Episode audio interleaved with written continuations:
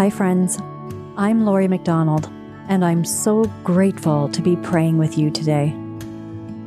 Ora Ministry is a place of vulnerability before God and one another as we receive Jesus in his love, healing, and restoration.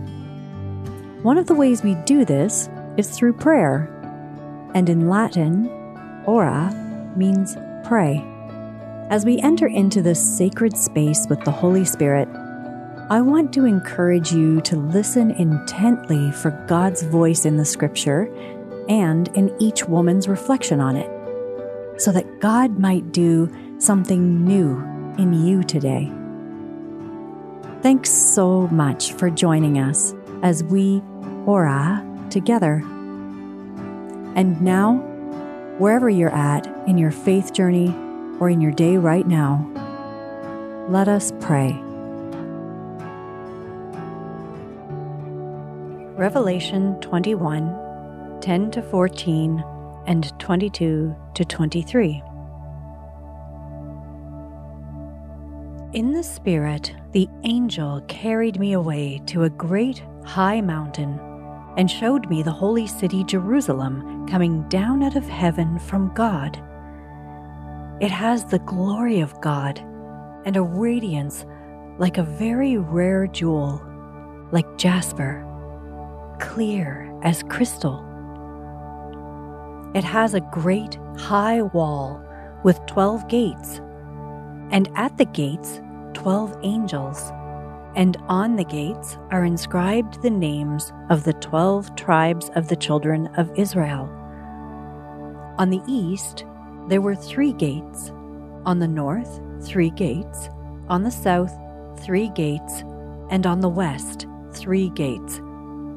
And the wall of the city has twelve foundations, and on them are the twelve names of the twelve apostles of the Lamb.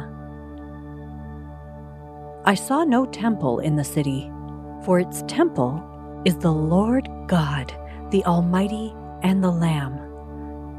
And the city has no need of sun or moon to shine on it, for the glory of God is its light, and its lamp is the Lamb. Pause, pray, and reflect.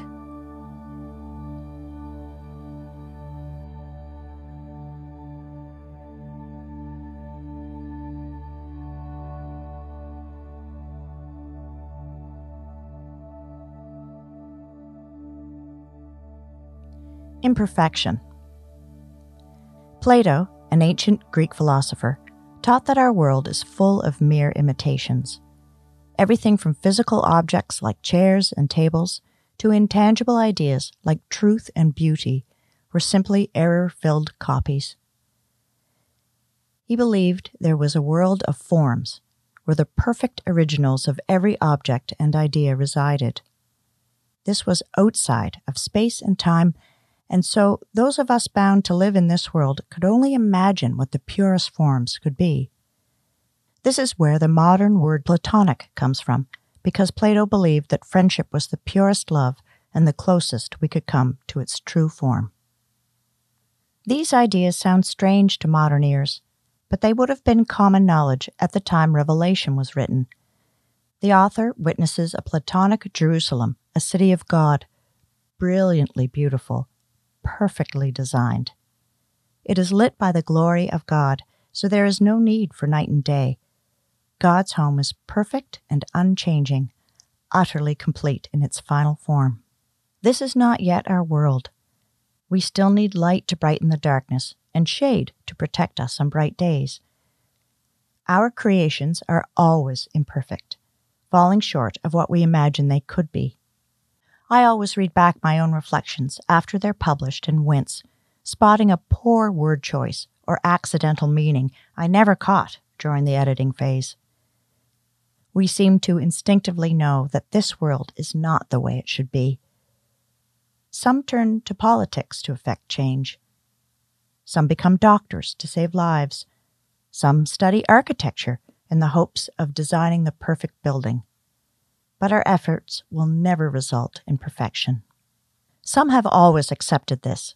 In the Middle Ages, Persian artists wove a deliberate error into every rug they made as an act of humility. They knew their work would be imperfect in some way, and if they didn't make a mistake on purpose, they might falsely believe their work to be perfect, when only God is perfect. I have powerful perfectionist tendencies and an inclination to hubris. I tend to divide my work into perfection or failure. When I think it's perfect, I'm far too proud. When I can see its flaws, I consider it worthless. But Persian artists knew better. They knew that their work would have a mistake, but that a flawed rug still brings beauty and warmth to a home. We cannot build the perfect city of God. Only God can do that. And yet, He invites us to try and to see the value of our flawed and holy contributions. The doctor who saves nine lives out of ten during her shift has done wonderful work. The politician whose new policy has unintended effects still helps many. When we try to build perfection, we may fail. Yet when we see the good in our imperfect efforts, we draw closer to the only one who is perfect.